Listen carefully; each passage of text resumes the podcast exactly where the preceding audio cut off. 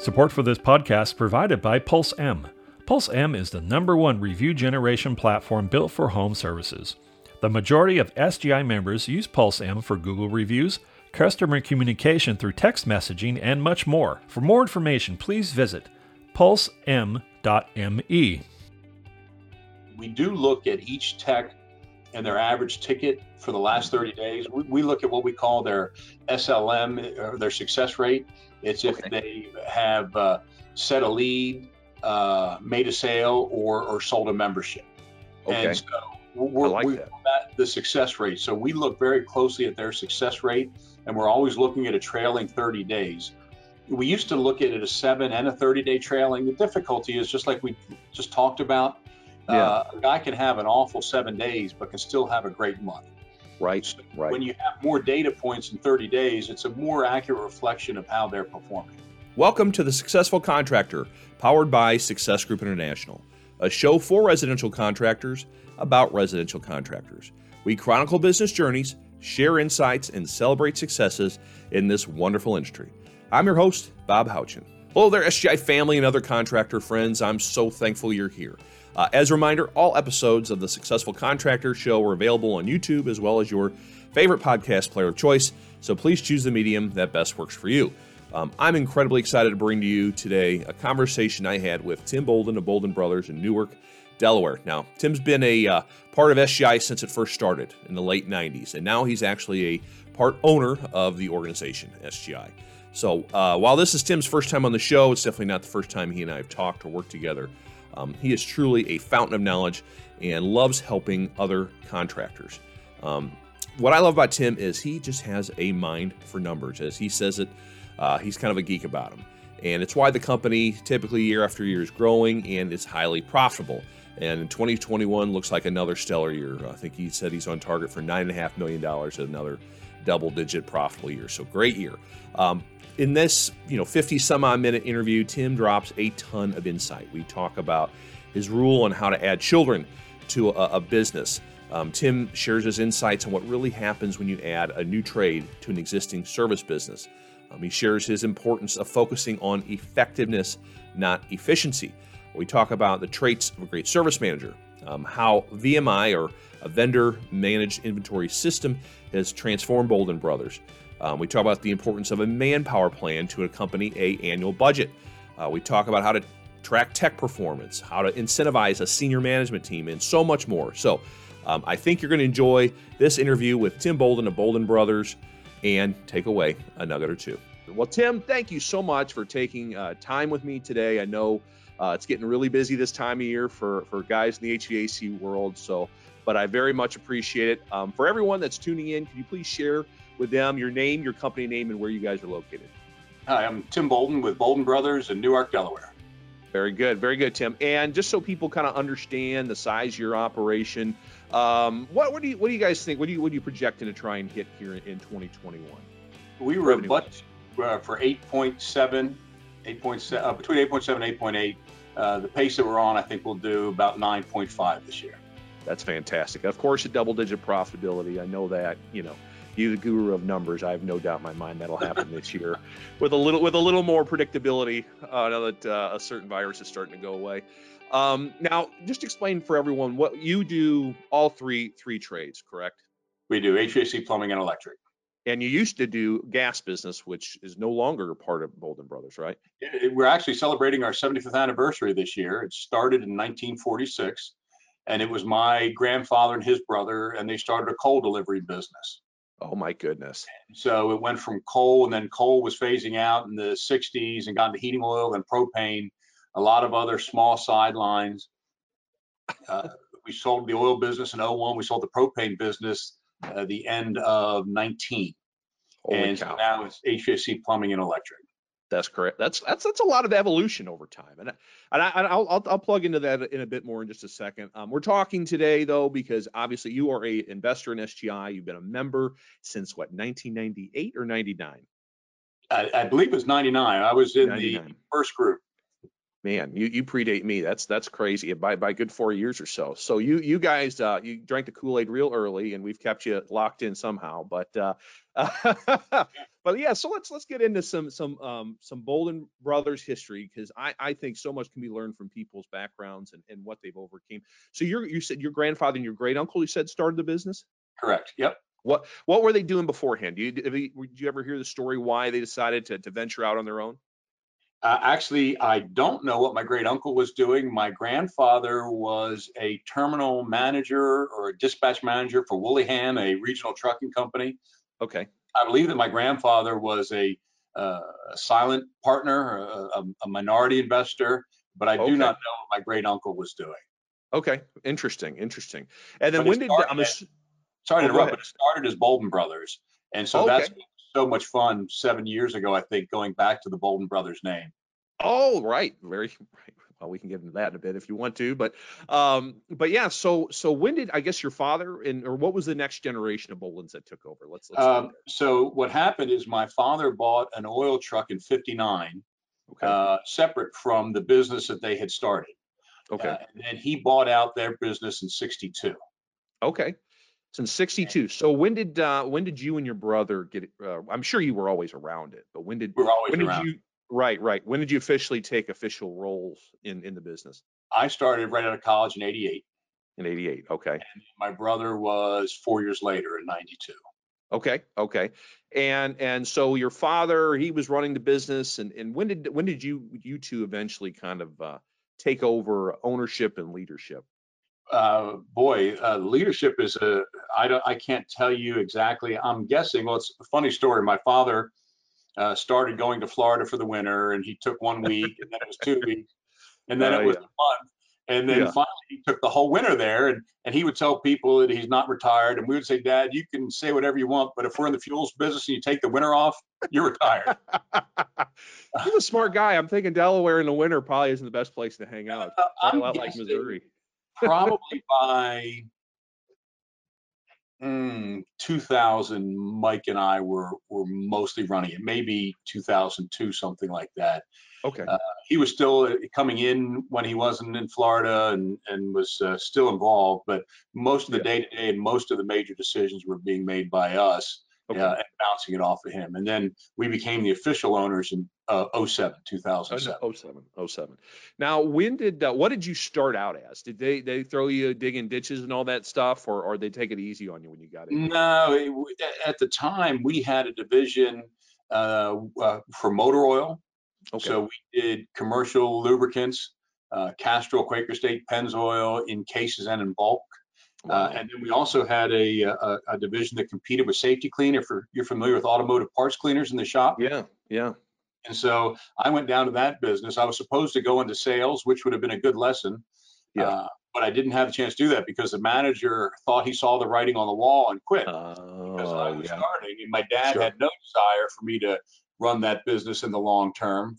Yeah. Uh, so he left, and so I was thrown into that position. And it, that's one of the reasons why we have a rule in place now that uh, our kids, Mike and I, if they want to come into the business, they have to work three years for someone else before they can come into our business. That's a good rule. I like that. That's that's, that's yep. a good little nugget. A little good good little nugget right there. Um, well, it is. So if we do, yeah. the only exception is if they wanted to come in at straight commission sales, or right. uh, if they wanted to come into the trades, uh, then they could start. But if they want to come in the office and be a supervisor or manager, they have to have experience elsewhere. Yeah, no, I like that a lot. I like that a lot. Um, I can um, tell so, you there's a big downside to it. Oh yeah. Uh, and that is that they may decide they like something else better. Uh, as a parent, though, I think that that yeah. is a good thing. And so I sure. have three boys, and I, I don't know if they'll be a fourth generation or not. Yeah. Well, I was going to say, let's talk. All three of your sons, very successful p- people too, uh, very well educated, are doing very well for themselves. I mean, you certainly should be proud. You get. Let's go ahead and talk them up. What are, what are they doing these days? The oldest is uh, just finished his second year at Harvard Law School, uh, and he just got the internship with the firm that he wanted to in Nashville. So he'll be an intern there, uh, and and it, it, most likely they will make him an offer at the end of the summer. So he'll know going into his third year the firm that he's going to be working with. So he's really exciting or excited. Sure. Our, second went to SMU, got okay. a finance degree, and he's working in Nashville for a healthcare company. Okay. Uh, is singing and songwriting in the evenings. Very talented Yeah, that's great. And our little guy, he's 16. He's in boarding school in New Hampshire at Exeter Academy. That's amazing. That's great. Boy, I, I'm assuming he's planning on moving to Nashville at some point as well. Uh, probably. Yeah. yeah. Who knows? Well, there's worse places to go. That's a fun town. Yeah, we've already started looking at houses in Nashville. If we have I two bet. sons there, you you got to have a house there. I bet. I bet. That's great. I mean, I I, I can tell. Proud papa as you should be, as Yeah. you very well should be. That's fantastic. Um, all right, so let's circle back a little bit. You guys had a lot of different divisions going on. I mean, yeah, you just named I feel like about five different things, and then we haven't even got into like the heating and the plumbing and the electrical. So wh- when did that all become a primary focus? Well, and there's others that I've left out. So yeah, and ultimately this will tie back around. But uh, Yeah. we got into burner service, just doing oil burners in the mid '60s. Okay. Uh, and then when we got into the propane business, uh, of course, we would work on propane equipment. Uh, but at that point, the- service business was very much in support of the fuels business. Hmm. Okay. And so it, uh, it was almost a lost leader. We were trying not to lose at it, but that, that was really the mentality of the fuels companies hmm that you use the service to hold your customer base to you. Right. Right. Right. Right. And so I think we really got into HVAC in, I was in college. I remember, I think it was 84 or 85 when we really went after uh, a, uh, the opportunity to be selling equipment proactively outside of our customer base. Uh, my father had a, uh, a longtime friend who was, uh, had been in the business and was wanting to make a move and approached him and, and they worked together starting it Okay. the- plumbing business came on. I was out of college, and I'm guessing probably 94 or 95. okay. The plumbers in the state previously they would allow companies to install water heaters, HVAC companies, as like a limited uh, plumbing license, Sure. uh, and they decided to crack down on that and Hmm. you have to be a full plumber if you want to install water heaters. And at the time, we were doing promotions with our builders where we would basically give them the propane water heater and install it because we wanted the gas that the propane water heater would use. So Sure. they forced they forced me to go out and find a licensed plumber. So Oh ultimately, them trying to protect their business added another competitor who's been pretty successful in the market.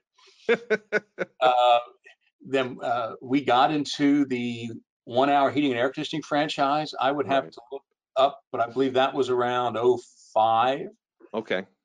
Uh, and then uh, again, I'd have to look it up, but I would guess in 08 or so, we got in um, to Mr. Sparky. We, we took on an electric franchise. Okay.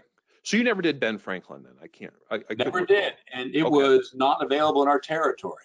Okay, interesting. Okay. Now was Spark so Sparky when you launched Sparky was that the genesis? Was that the, the creation of your electrical division, or or had you had a few electricians before then? No, we had not. Okay, you had not. All right. Well, we, we brought it up, so uh, let's we'll, we'll talk about it for a moment. What why ultimately did you decide to, to kind of get out of the, the franchise world and, and get back to your roots as Boulden Brothers? There was a lot of reasons. Early on, for one hour, you could have Boulden's one hour on the logo, and they were starting to get away from that. Right. They were also not allowing me to have my uh, propane business logo on my one hour website or the or, on the plumbing. Uh, so they were Mhm. starting to crack down on that. And then they wanted me to start putting the Benjamin Franklin logo up on my website. Oh. And so then they wanted me to be competing with myself or, or advertising a competitor on my Against site. yourself. Yeah. So it And just it- yeah. We were the largest one hour in the Philadelphia region. Okay. they also started to uh, they wanted to distribute the marketing funds throughout the region Oh. So wanted to do philadelphia radio and i don't i get very little benefit from philadelphia radio right. Right.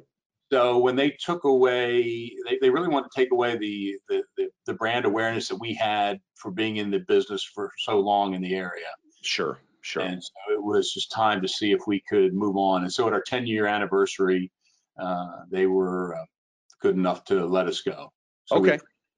Wow, it was 10 years. I didn't realize it was that long, Tim. Holy cow. Yeah, so we've Um, been out, I believe, well, I have to check again. I'm bad with dates because time flies. I think we got out of that in 15. So I think we're 05 to 15 that we were in Okay. one. Gosh, that's a, a long. Yeah, that's crazy. You're right. Time does fly. That that is true.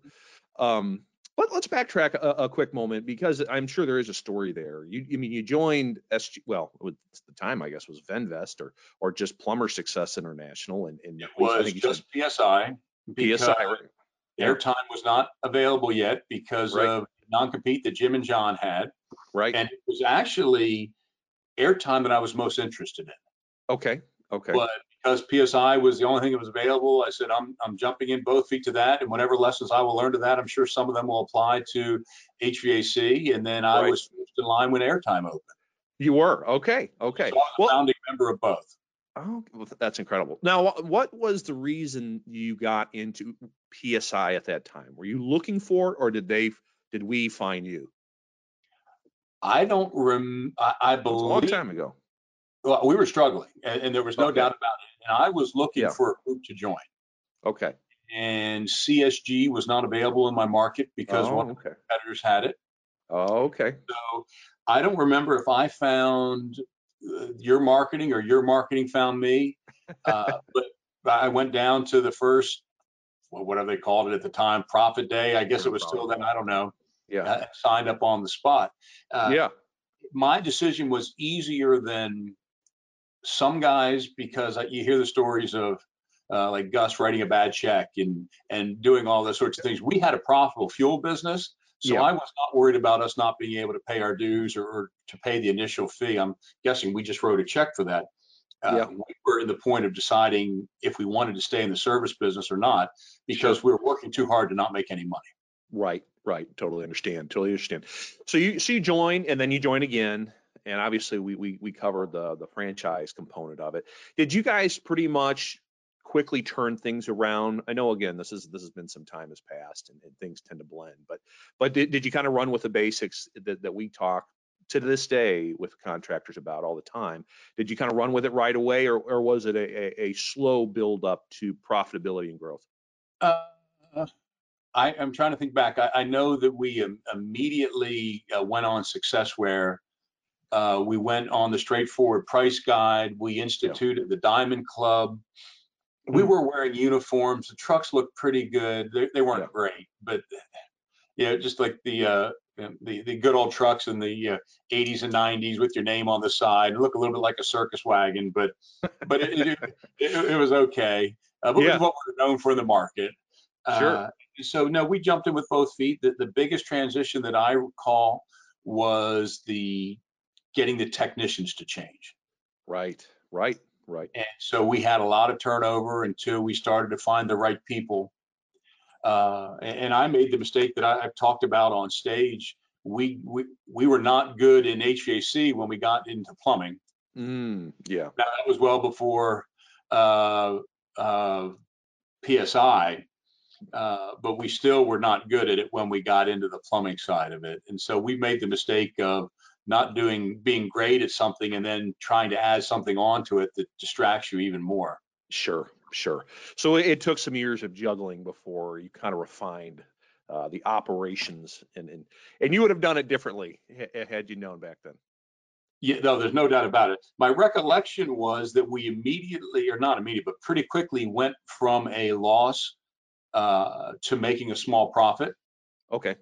Uh, it, it- even at that point, though, it, boy, I'm trying to remember back, but we were probably doing you know, a couple million at the time that we switched over. You know, two, two, three million, something Mhm. like that.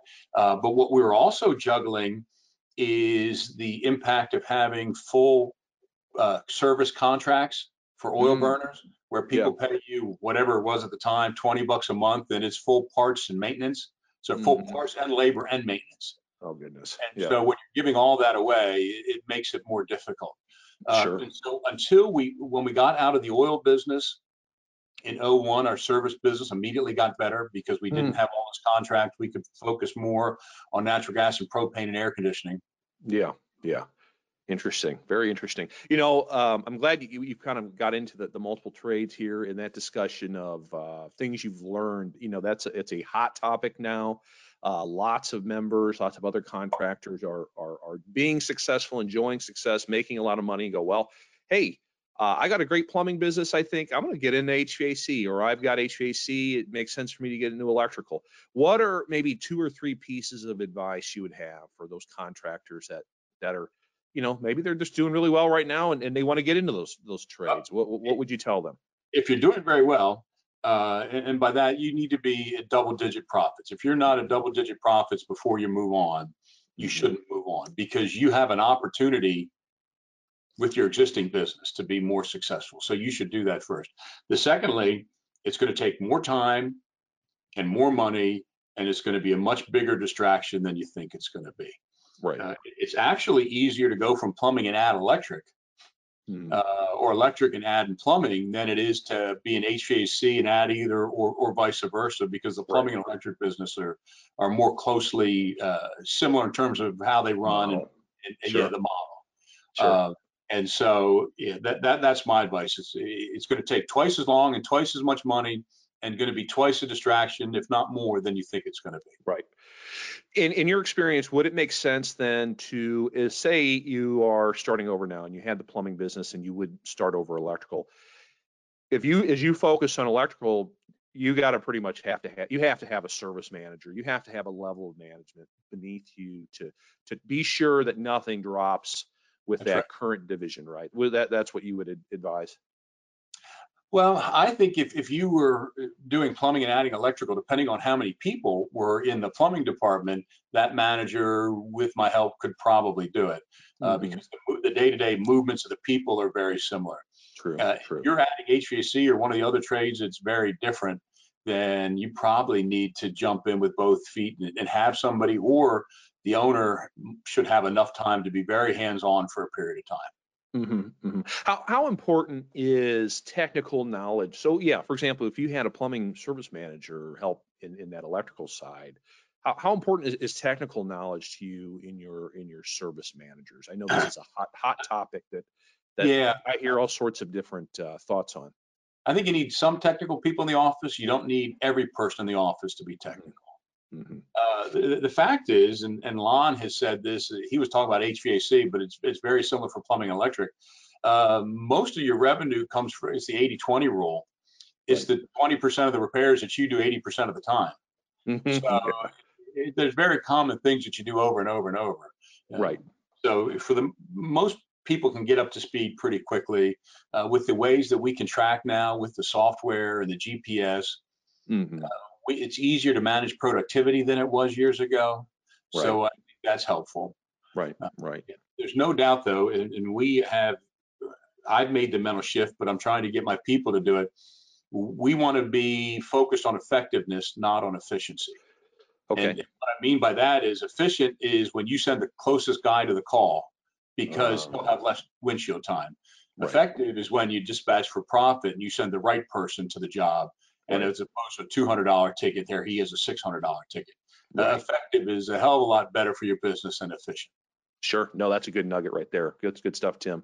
Um, you have obviously multiple managers, service managers that, that are monitoring and helping your team. What What are some traits of really strong service managers that you found over the years? So, because again, we get this now. A lot of members are growing. Uh, they're they're understanding they need to re- replace themselves so they can continue to grow the business. But they there's that whole trust, right? You're like, how how do I let go and, and let someone do this for me? So again, what what are some strong traits of, of strong service managers? I think a good service manager has to be in the moment. Mhm. And they only need to be looking a day or two out. It's the owner's job to be looking two, three, four years out. And like it's my ops manager's job to be looking six to 12 months out.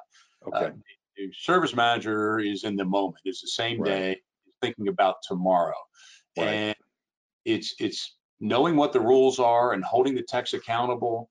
And you shouldn't be a jerk about it, but if you have your policies and procedures, you want to make sure they're followed. Because Yeah. if they're six months down the line, the owner or the ops manager is going to say, "Boy, we've really gotten off the rails here," and then you have to get everybody back in line, and and that's Mhm. never good. You're better off keeping everybody having reasonable rules, policies, and procedures, and keeping them in it, uh, and looking at your daily tickets. You Mhm, have to mhm. make sure that everybody's performing well, and you have to be doing uh, a DMR of some sort. We don't do the exact uh, uh, airtime or a PSI one, just because when we're in all three trades, it was becoming pretty burdensome to do it for all three. So we have an abbreviated method for uh, to do it. Right. But we look at number of calls, budget to actual every day, Mhm. and average ticket budget to actual. Very Uh, good. It seems to me that if you are at or ahead of budget on number of calls and at or above your average ticket, you're on track, right? Right. Right. and I don't need to worry about cash flow anymore. Right. This with the margins in this business and us being all COD, cash flow shouldn't be a concern. If cash flow is a concern, you you're not priced properly. I, Or- yeah, I was going to say that's a pricing issue. That's exactly right. Or you're still allowing people to to uh, charge to the company and you're sending bills. Right. Or you may be priced properly, but your guys are not trained properly, and when they should be whatever number throw out there, six eight hundred dollar average ticket, and they have a a three hundred dollar average ticket, they're spending the same amount of time to get three hundred is other people are spending to get six or eight hundred. Sure, sure. Yeah, I mean, there's a there's a lot to to, to chase there. Um, the pricing end of things, Tim. How how frequently are you? I mean, especially, I mean, in this current climate where you know materials are skyrocketing, and uh, how, how frequently do you typically in, increase your prices uh, at Boulden Brothers? We usually it's each year. We did not do one last year. We were in the process of coming around to it, and COVID hit. Yeah. And we just decided that we weren't going to do that. Everybody was struggling, and, and we didn't want to do that. Uh, Right. We started 21 with a price increase from the price book, and we instituted a TFS charge, a truck fuel and stock charge Yeah, of $16. yeah, Uh, it's amazing. I I don't remember the exact number. I could pull it out of my notes, but we've we've collected I think fourteen thousand dollars already this year. Yeah. In TFS money, that's fourteen thousand dollars we wouldn't have had before. Yeah. And that fourteen thousand dollars to drop straight to the bottom line. Uh, Yeah, the well, the way gas is the way gas is going right now, Tim, you're going to probably end up spending spending it, unfortunately. Well, and it- what what I've been thinking about, and I haven't pulled the trigger yet, Yeah. uh, but we probably need to take the TFS up to 21, Right. uh, five or six dollar increase, uh, and then look at the price book and determine if uh, we need to do an across the board price increase. And if I do a price increase, then I would drop the TFS charge back down. Uh, Sure. Our margin's been really good so far this year. Right, right. Uh, and so we, we, I look at the margin very closely each month. I think that's critical. Sure. Uh, we, we do not nickel and dime inventory Okay. because we can see it in the, the, the monthly P and L. If you're out of whack on Mhm. inventory, it goes up really quickly. Uh, Right. We thought, or, or I felt that the efforts that you made to track each small piece is Yeah. not worth the return. Right. But uh, by the same token, uh, we stress this with our team all the time. We're not worried about having good stock on your truck because we're worried about it walking out the door. We want good stock on your truck so that you can be more efficient, more productive, Right. and have less uh, downtime when you're traveling back to the shop or supply house to pick things up. Sure. So we want to be good at it for you so you can make more money. Support for this podcast comes from Dynamic. Dynamic Air Quality Solutions manufactures IAQ products based on the science of clean air. Dynamic's Clean Air Defense System products are supported by technical and communication IAQ training that is second to none in the industry. For more information on how to get your team confident in communicating IAQ challenges and solutions on every call, email Michelle Hogan at mhogan at dynamicaqs.com.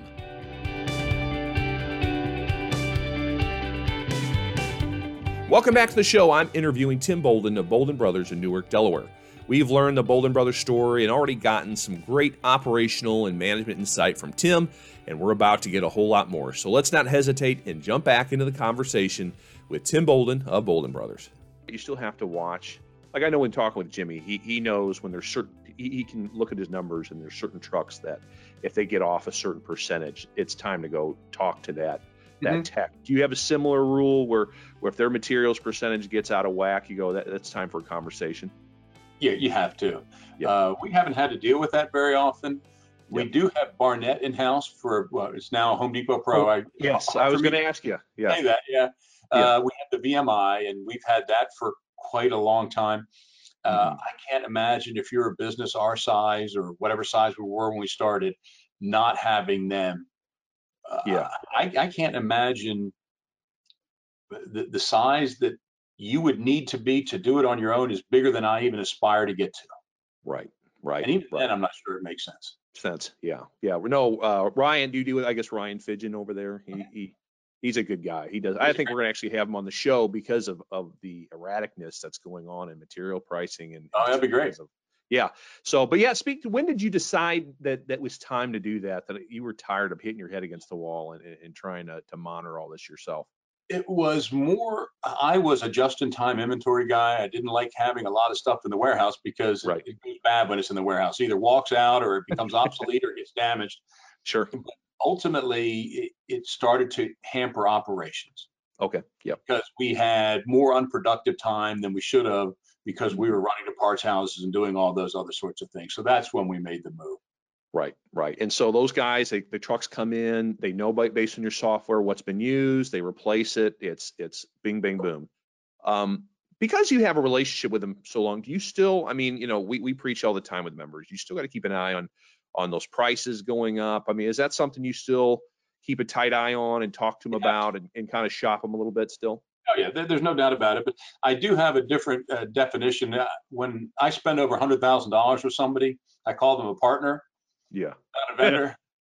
Right. Uh, right. But when you have partners like, uh, I don't know what the spend will be with HD Pro. I, I do know that our contract is 150 a quarter, and we're well above that. So I, I don't Sure. even know what my annual purchase is with them anymore.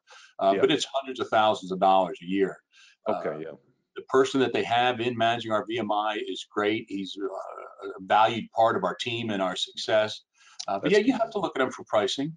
Sure, sure, yeah, and yeah, and, and and so when that's interesting you bring up, he he he is a part of your team at that point. Um, how frequently are you having conversations with him about maybe if you're looking to push a certain type of product in the home with your technicians, or or you're just noticing in general guys are selling more something because maybe you're training more on it. Um, so again, how frequently are those are those conversations with with that gentleman in house? I don't have any of them anymore. It's my operations manager, but Good point. yes, Yes. they, they are a part of it. And, and the beauty of it is, say we want to run a special on power flush toilets, and it was an awful idea, and we don't sell any of them. Yeah. If I had brought three of them into my warehouse and I owned them, I would have never. I'd have given them away. I don't know what I would have done. Yeah. Yeah. Just cycle them back into their stock if it sits on our shelves for too long. Yeah. That's So, great. We don't ever have dead stock. We have not had a theft issue. Uh, early on, we had a couple things that were a- concern that disappeared, and uh, cameras keep honest people honest. hmm And so we have, I think it's four cameras in the warehouse. When we move, we, we put them in, and uh, Sure. we've not had a problem since. That's great. That's great. Um, yeah, I, I mean, in terms of, of of supply materials, have you had any any issues in terms of getting certain certain items, certain types of equipment? Uh, not very much. Yeah. I- yeah. I do think that it's more a factor of the volume that we have Right.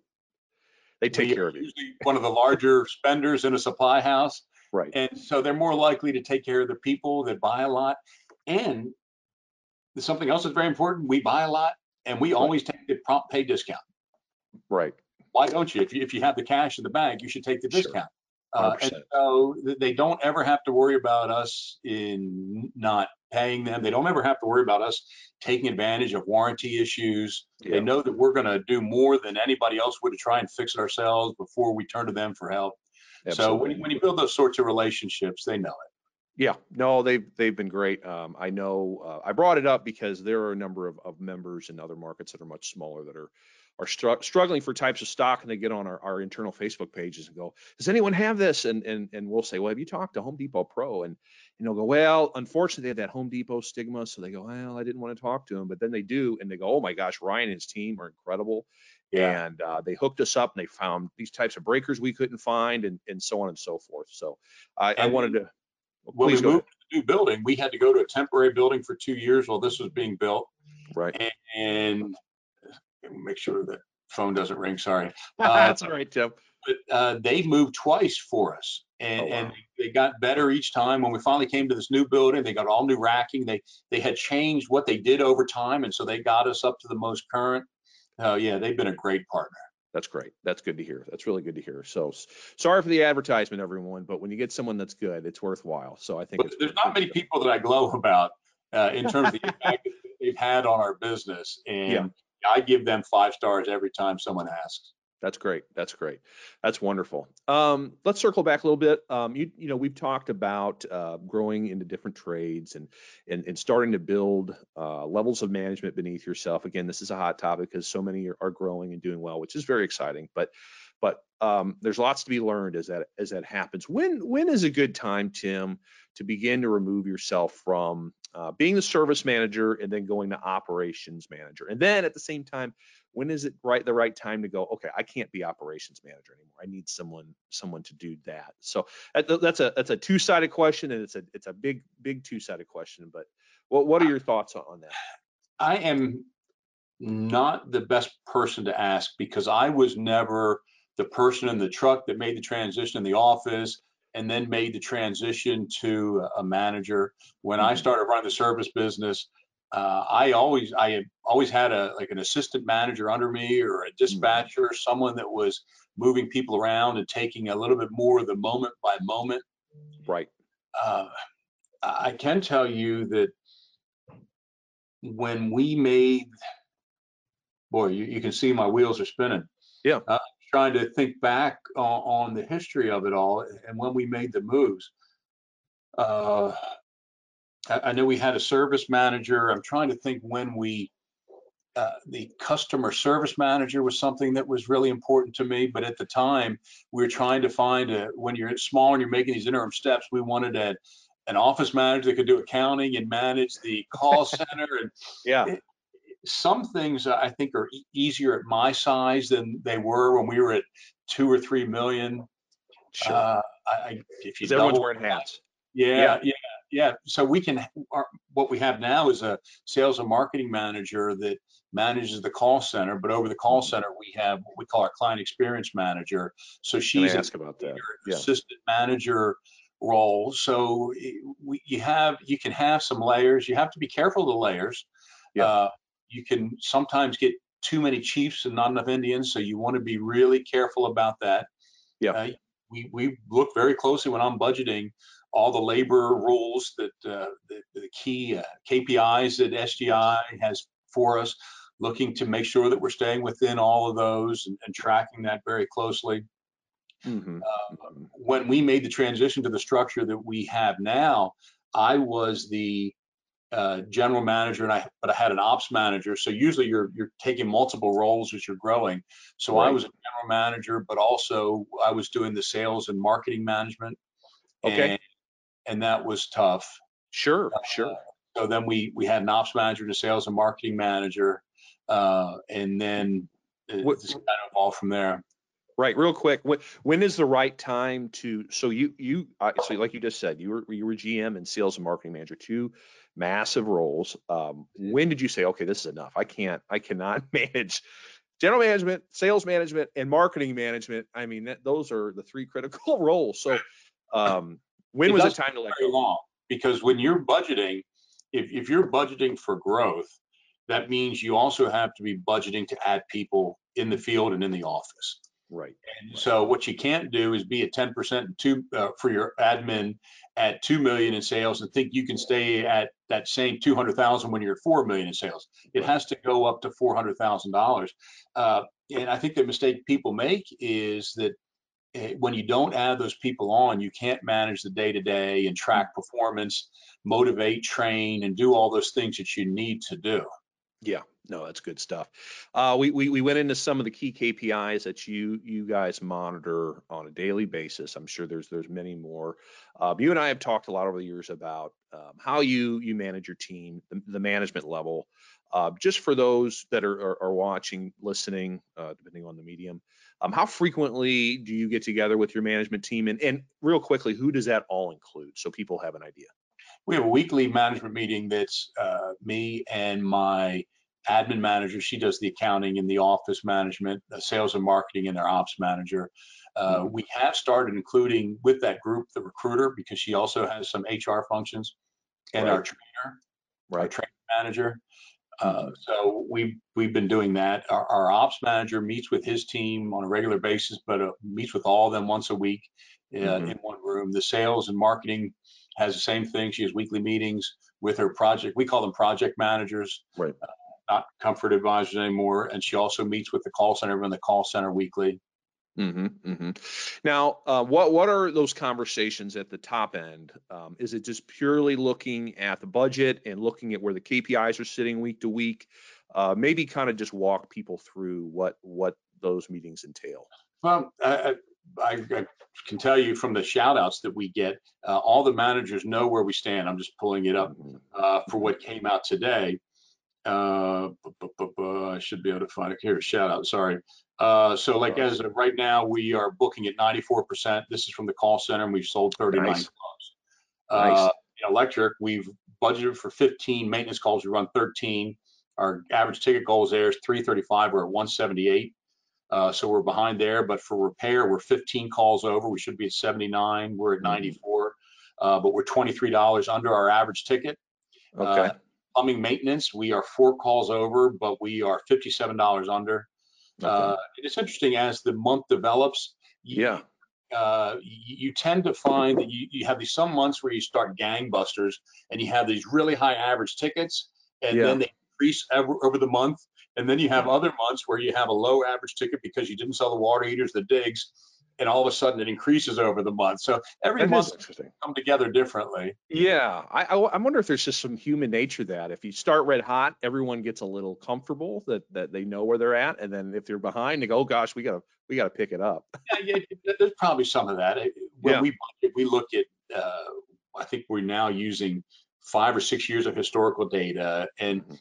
what we do know is calls, when we look at them on a quarter at a time, we can project pretty accurately. Mhm, Uh, when you look at a month at a time, because of weather variations and other things and Mhm. stuff.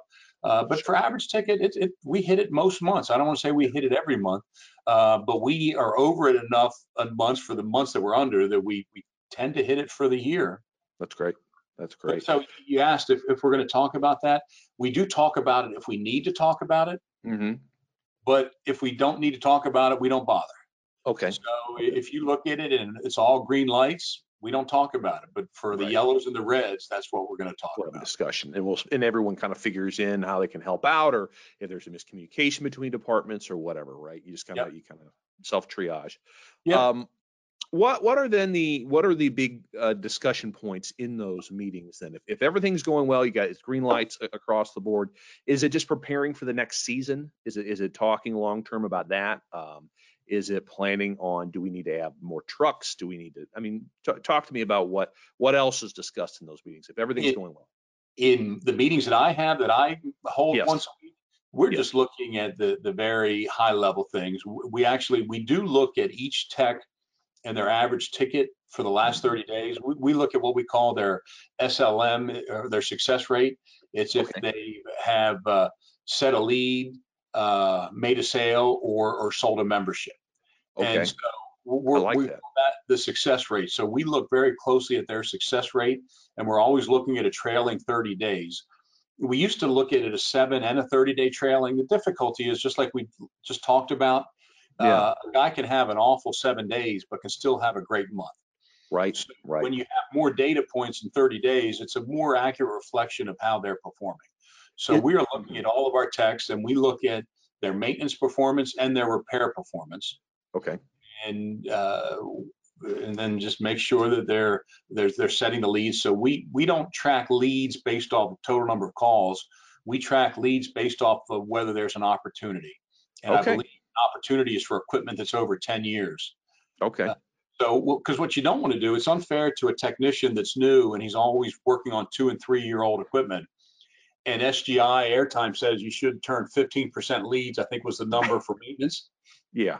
well, if he's the new guy and he's working on three-year-old equipment, setting fifteen percent in leads, something's wrong. Yeah. Right? Hopefully you didn't install that. So we want to be tracking Yeah. based off of the opportunity that they've had, right. so makes that we can fairly be looking at uh, whether they're performing at a high level or not. Uh, so Mhm. that's a big part of it.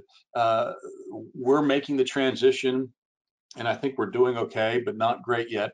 Uh, hiring for attitude and aptitude and training.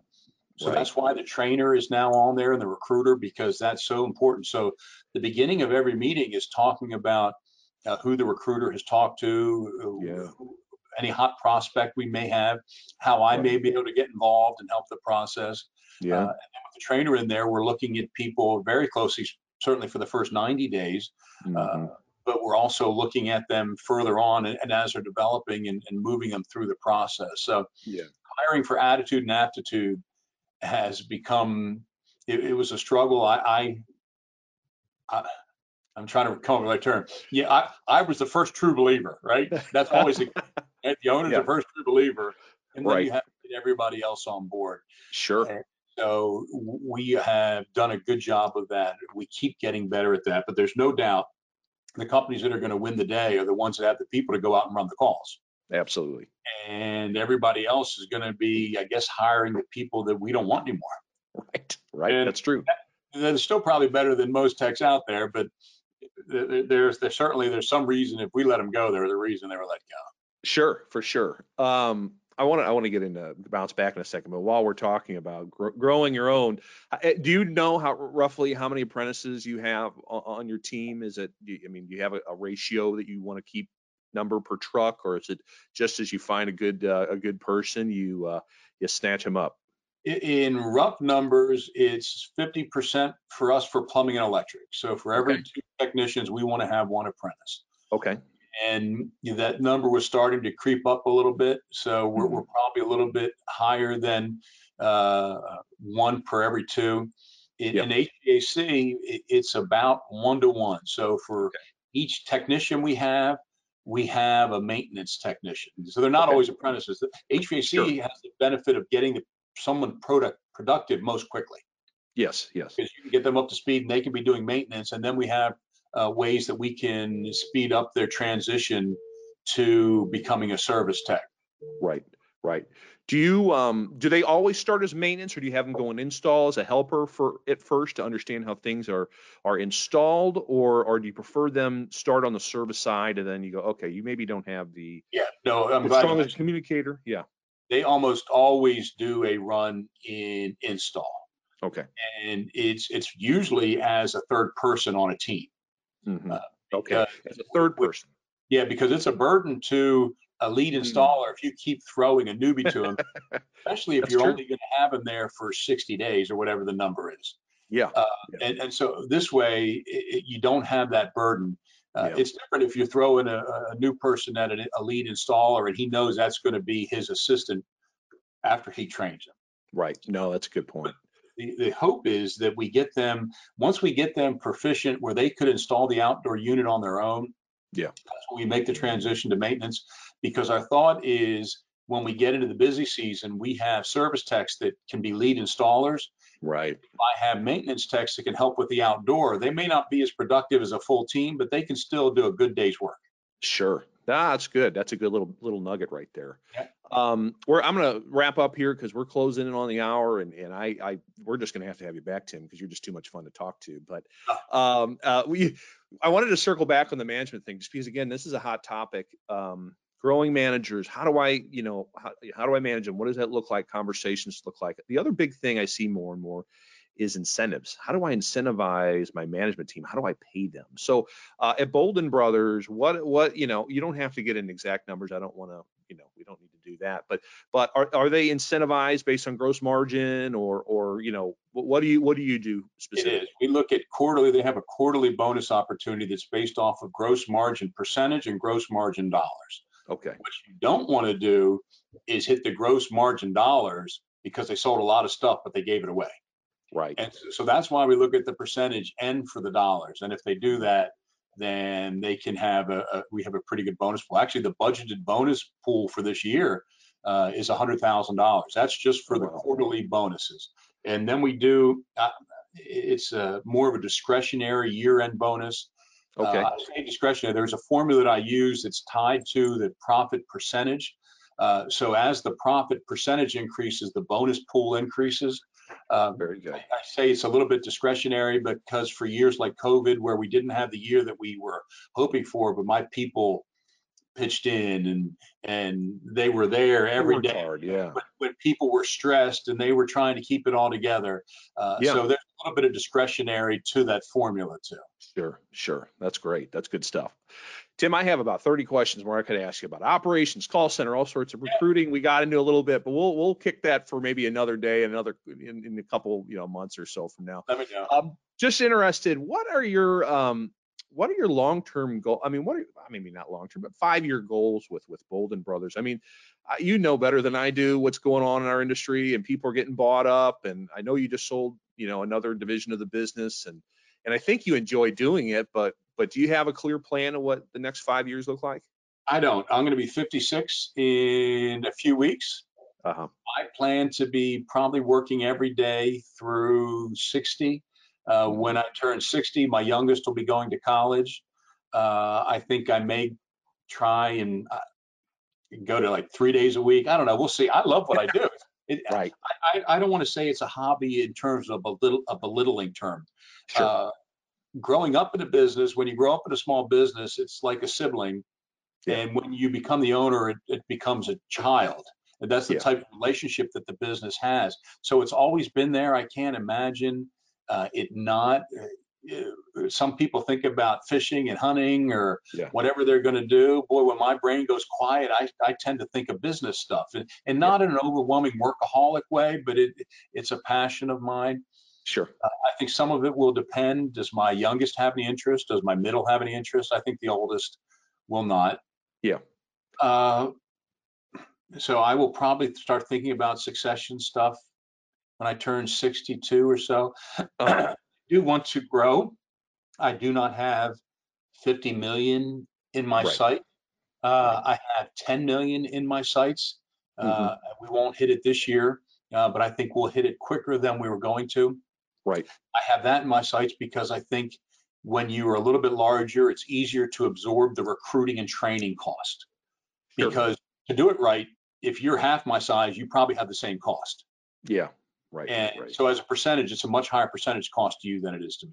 Yeah. And and you and I have talked in the past with, with you know, rapid growth sounds great until you find out all the stuff that you didn't know. that that comes with it and you end up juggling for a couple, you know, maybe even a year or two, right?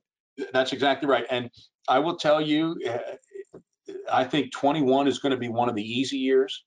And mm-hmm. occasionally you have them. Usually the year after an easy year is awful. you, you, never know what's coming.